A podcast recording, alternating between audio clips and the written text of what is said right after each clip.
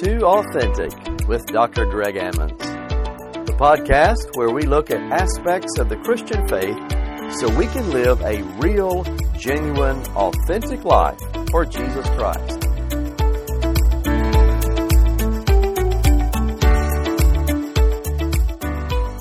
Well, hello and welcome to today's podcast. I'm Dr. Greg Ammons and I enjoy this time with you. Hope you're enjoying these podcasts as well and hope they are beneficial to you. We are continuing episodes as a follow up to a recent sermon series I preached at the First Baptist Church of Garland entitled Asking for a Friend. And in this sermon series, I answered questions that perhaps people have about God or the Christian life or church or some aspect of living for Christ. Maybe questions they had, but they did not really want to ask. And so we're following up in these episodes of the podcasts more questions perhaps you have wondered about but really did not want to ask. In previous podcasts, I have answered five questions about heaven, five questions about salvation, five questions about spiritual beings, questions about lifestyle issues. And today, in this podcast, I will answer five questions about God. Five questions that maybe you have wondered about or, or you have contemplated about God Himself. So, question number one Why does God remain invisible? Why is God invisible? Why can't we see Him? I don't think there's anything that makes living the Christian life more difficult than the fact that we serve a Lord who is invisible to us. We can't see Him. And you know the expression out of sight, out of mind. It's very difficult to live your life dedicated to someone whom you can't see. You cannot see with your eyes. So many times people say, well, if I can't see it, taste it, touch it, smell it, I don't believe it. And so they'll not embrace something if, the, if, it's, if they can't experience it with their physical senses.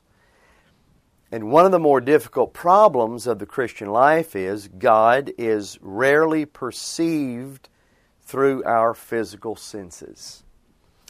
Now, on the other side of the coin, I would say that one of the greatest hopes that we have as believers in Jesus is what John recorded in 1 John chapter 3 verse 2. I, I love this verse. Listen to it. Beloved, now we are children of God and it has not yet been revealed what we shall be like. But we know that when He is revealed, we shall be like Him, for we shall see Him as He is. The Latin there means as He is in Himself. What a great day that's going to be whenever we see Jesus as He is and stand before Him.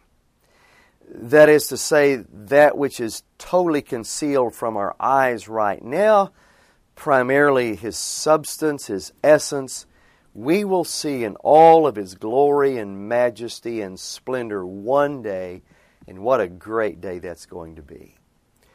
Now, the Bible tells us very clearly that no one ha- has seen God with their eyes, and that no one shall see God and live. That's referred to in Exodus 33:20, 1 Timothy 6:15. And the reason is because that God is holy. We cannot see God. We cannot look upon His glory and majesty and splendor. He's holy and we are unholy. And so we can't we can't do we can't perceive Him like that. Moses, as righteous as he was, he pleaded with God, God, let me see you. I, I want to see your face. He was on the mountain with the Lord. Wonderful fellowship. He wanted an unveiled look at God's glory.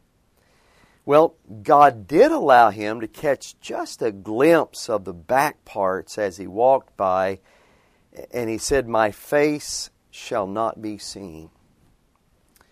Ever since Adam and Eve fell in the Garden of Eden and they were banished from the garden, God has been invisible to human beings. Not because God is incapable of being seen, the problem is not with our eyes, it's with our hearts.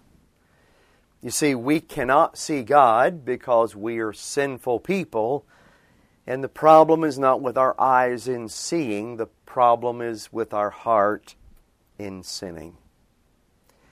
You may remember in the Sermon on the Mount, Matthew 5 through 7, Jesus made the promise that in the Beatitudes that someday a certain group of people would see God.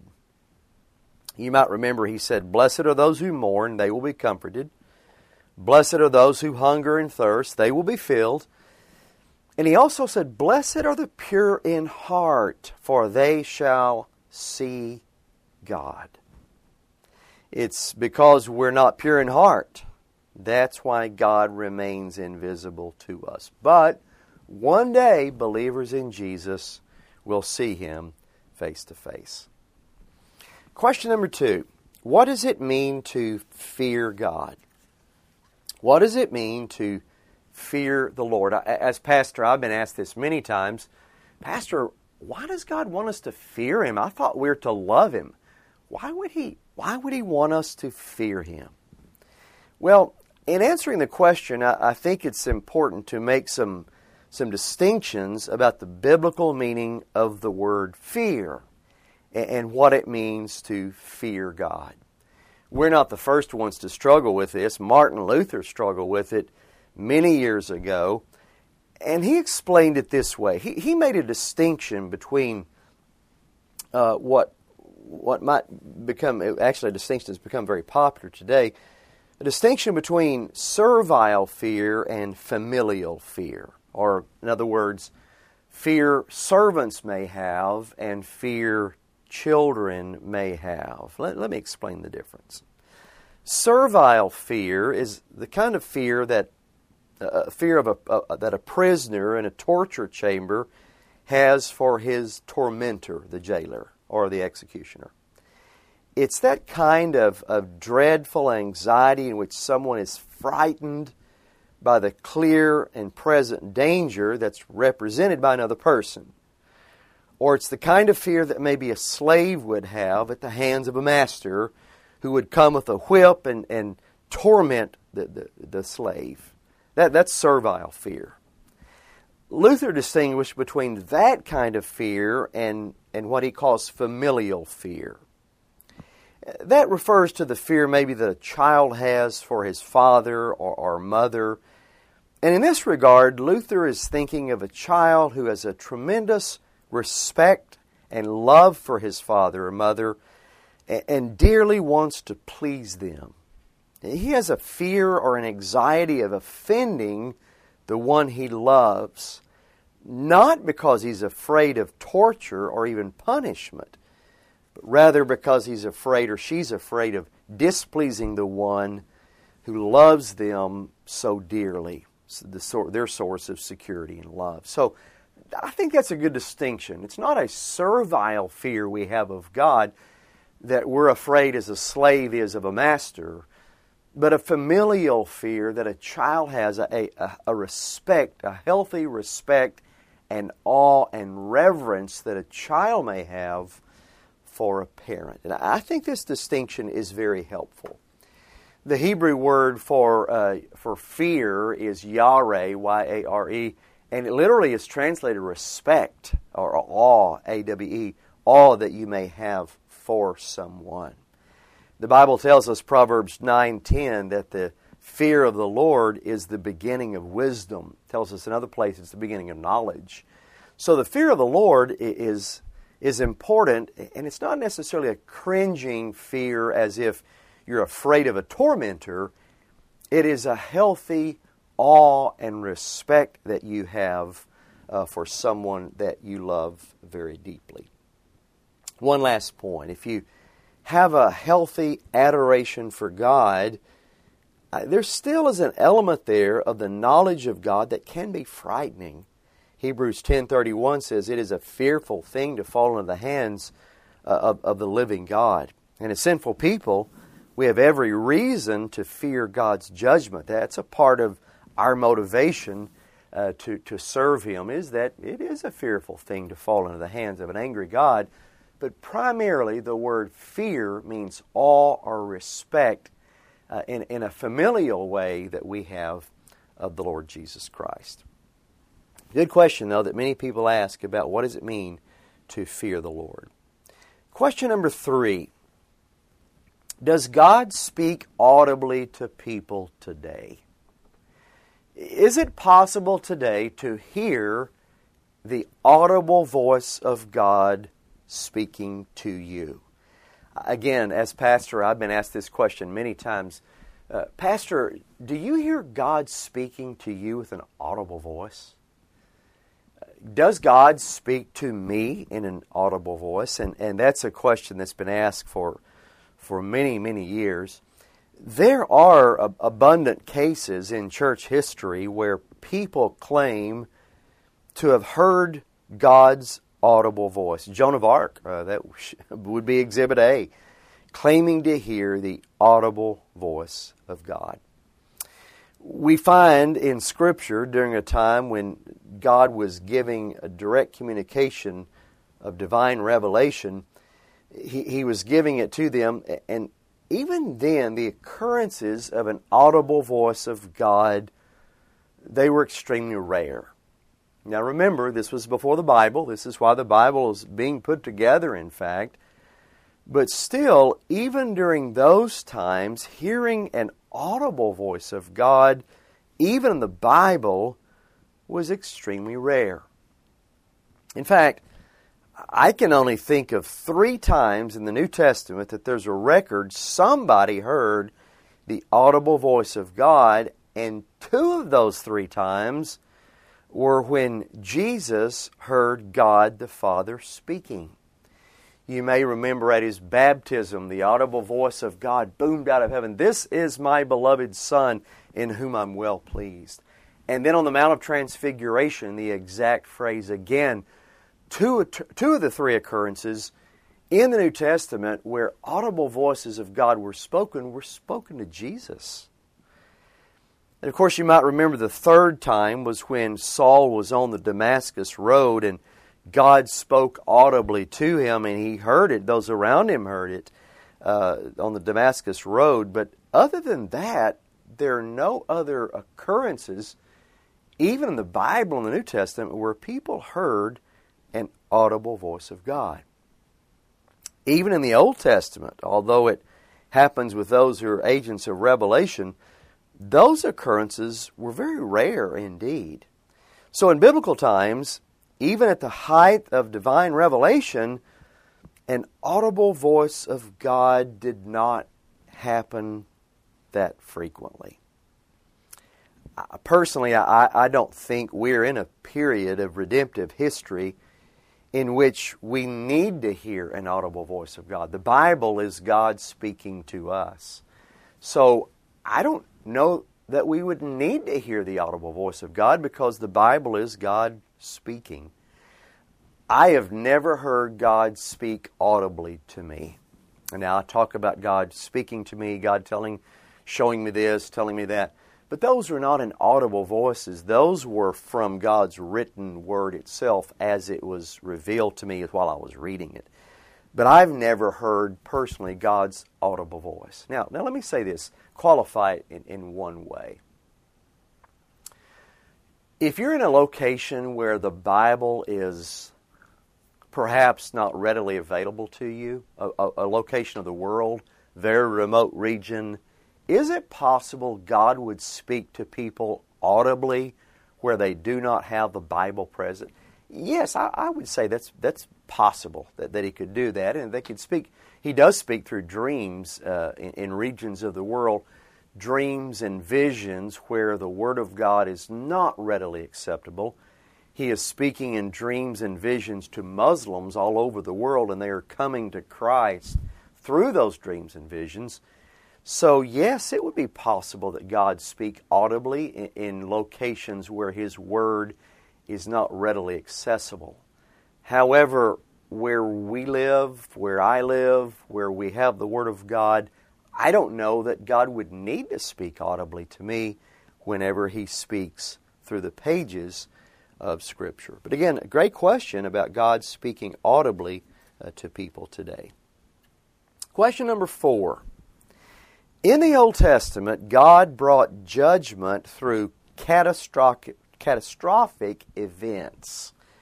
Does He still do that today? Boy, that's a great question. In the Old Testament, God brought judgment through floods and earthquakes and pestilence and drought and things like that, events like that, catastrophes.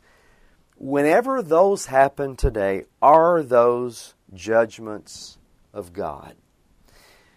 Well, a lot of people have asked this question in various ways through the years, and, and, when, and I think a good way to begin answering it is when God used a catastrophe as an arm of judgment in the Old Testament, we know that his judgment was behind the catastrophic event because it's written in his word that's why it happened.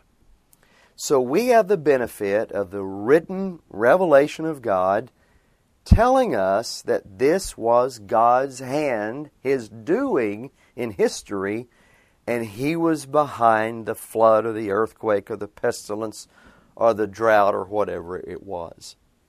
As we live out our lives today and see nations suffer catastrophes and calamity that strikes people in, in various ways, we don't really know exactly what the relationship is between those catastrophes and God's judgment. We, we really don't know. Let me give you a biblical parallel here. If you remember in John chapter 9, the Pharisees raised the question about a man born blind. Was the man born blind because he was a sinner or because his parents were sinners? And if you remember Jesus' answer, very, very wise, Jesus said it was neither one of those. He was born blind for another reason altogether, that God would receive glory in some way. So it wasn't done as an expression of divine judgment. The man was not born blind as a result of divine judgment. And so you'll also remember Job.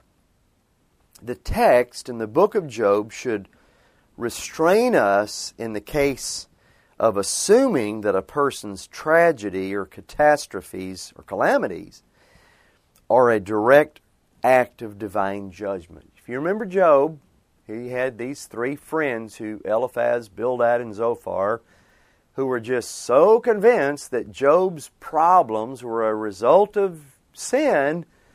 And Job kept saying, I can't think of anything that I've done that would cause these, but they were so convinced that they knew God so well that the problems were divine judgment. Well, then finally Elihu came along, the younger man, and said, Well, maybe, just maybe, Job's problems are not a result of Job's sin. So I think we need to be careful in, in saying, yes, this earthquake or this pestilence or this drought or whatever it may be, or AIDS or, or, or HIV or anything. We need to be very careful in saying this is a direct judgment of God because we don't have God's written revelation telling us that is specifically the case. Now, we do know that individuals and nations, both in Scripture, received catastrophic events or calamities that happened to them. It happened to nations, it happened to cities, Sodom and Gomorrah, it happened to individuals. And so in Scripture, we're told, yes, this was God's judgment. But we don't have today the benefit of knowing from God's written word, yes, this earthquake in California is, or somewhere else, is a direct result of God's judgment. I do remember hearing Billy Graham say in a sermon years ago if God does not bring judgment upon the United States, then he's going to have to apologize to Sodom and Gomorrah. I, remember statements like that. Jesus warned cities himself that heard his message, Chorazin and Bethsaida, that the day of judgment would be more tolerable for Sodom and Gomorrah than it would be for them because they did not receive his message. So you have to, again, temper statements Jesus made like that with, with what we believe today. We don't, just don't have the insight today to know whether these catastrophic events are God's judgment uh, or not. So, now again, again, good question about catastrophes and, and those things happening upon people or whether individuals or nations. Go to question number five, the last one today. Why, why did God command Israel to kill people in the Old Testament? Why did God command His people to make war on nations? I thought He was a God of love, not of war and killing people. Well, this question has really bothered people for a, a, long time. This is one of the most difficult parts of the Bible for those of us who live on this side of the New Testament that the Old Testament records what we call the concept of Cherem. It's a Hebrew word, uh, C H E R E M, the concept of Cherem, which means to totally abolish or totally destroy a person or a people group, and God commanded His people, the Israelites, to embark in what we would call a holy war against the Canaanites or people who lived in the land. The concept of Cherem. Here's what happened. As the God was sending his people, letting them possess the land of Canaan, the promised land, they had to drive out the Canaanites in order to possess the land of Canaan. Whenever they did that, God told the Israelites, whenever you go in there, wipe out everyone, do not let any of them live. Wipe out men, women, children, even animals, wipe every living being out. They were forbidden to take prisoners they were under the command, God's Cherem, the command, to utterly destroy, put a ban or a curse upon the land that, that, that it occupied for those people, the Canaanites. Now, we look at this and we kind of shrink back at that, at the degree of violence that's behind that command that God gave his, his people. In fact, some scholars in the 20th century have pointed to this kind of story in the Old Testament as an example that the Word of God can't be trusted, that, that God is some bloodthirsty, ancient, semi nomadic Hebrew God that would just bring acts of violence upon innocent people. Therefore, God can't be trusted or His Word can't be trusted. That's, that's what critics say about God and His Word concerning the concept of war and killing innocent people in the Bible. I take a different view. I, I am satisfied with the concept God explained of Cherem in the Old Testament. In fact, God told His people why He gave them this command. The, the, the institution of Cherem against the Canaanites, God told them the reason why is that if those people live and they're remain they're allowed to remain alive they are going to influence the Israelites in their worship of God. The Israelites will begin worshiping the Canaanite gods and God's worship of Israel would not be pure. It would be mixed with the worship of other gods. If you remember in the commandments the first commandments are related not to human life, they are related to the holiness of God's relationship with His people. Thou shalt have no other gods before me. Commandment number one. And I think sometimes in our culture, in which human life is sometimes valued more highly than a relationship with God, we have a problem with human life being taken in order to preserve purity of a relationship and worship of the Lord Jesus Christ. So, it's though as God's command to kill innocent people really is kind of uh, is seen as anathema to many people.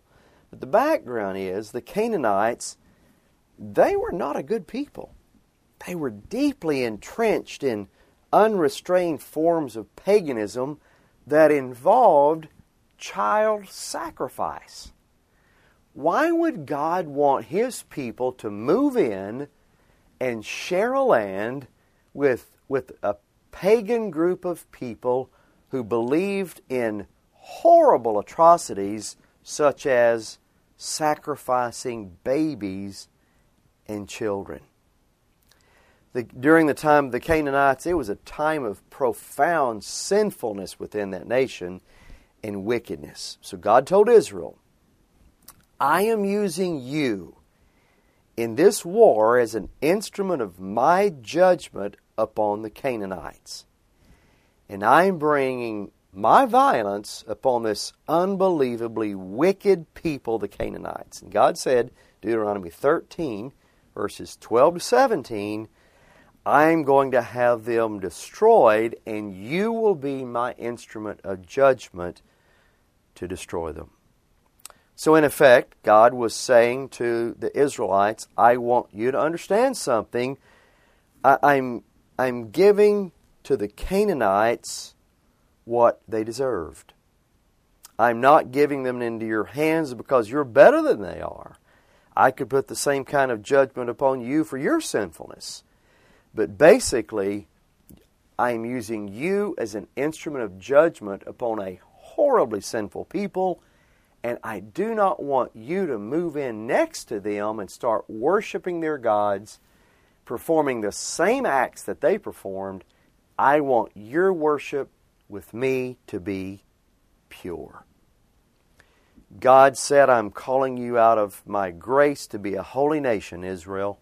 I'm tearing down in order to build something new out of what I build as a holy nation. I'm going to bless you among all the peoples of the earth.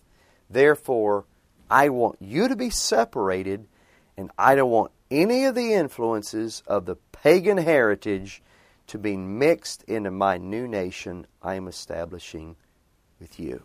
So, the reason he gives, people may not like the reason, they may not like the answer, but God brought the concept of Cherem as judgment upon a nation that was pagan, so the worship of his people with him would be pure. Well, I hope these answers have uh, have maybe helped you in some way. Some of these five questions you've have, had about God, and be looking for future podcasts. I will again be answering questions that you may have about other aspects of the Christian faith. And join me then later on. I will be talking about those, and I hope to see you then. You have been listening to Authentic with Dr. Greg Ammons. Join us next time for a new podcast whenever we discuss various aspects of the Christian life, relating theological truths from God's Word to practical ways to live for Jesus Christ on a daily basis in a real, genuine, and authentic way.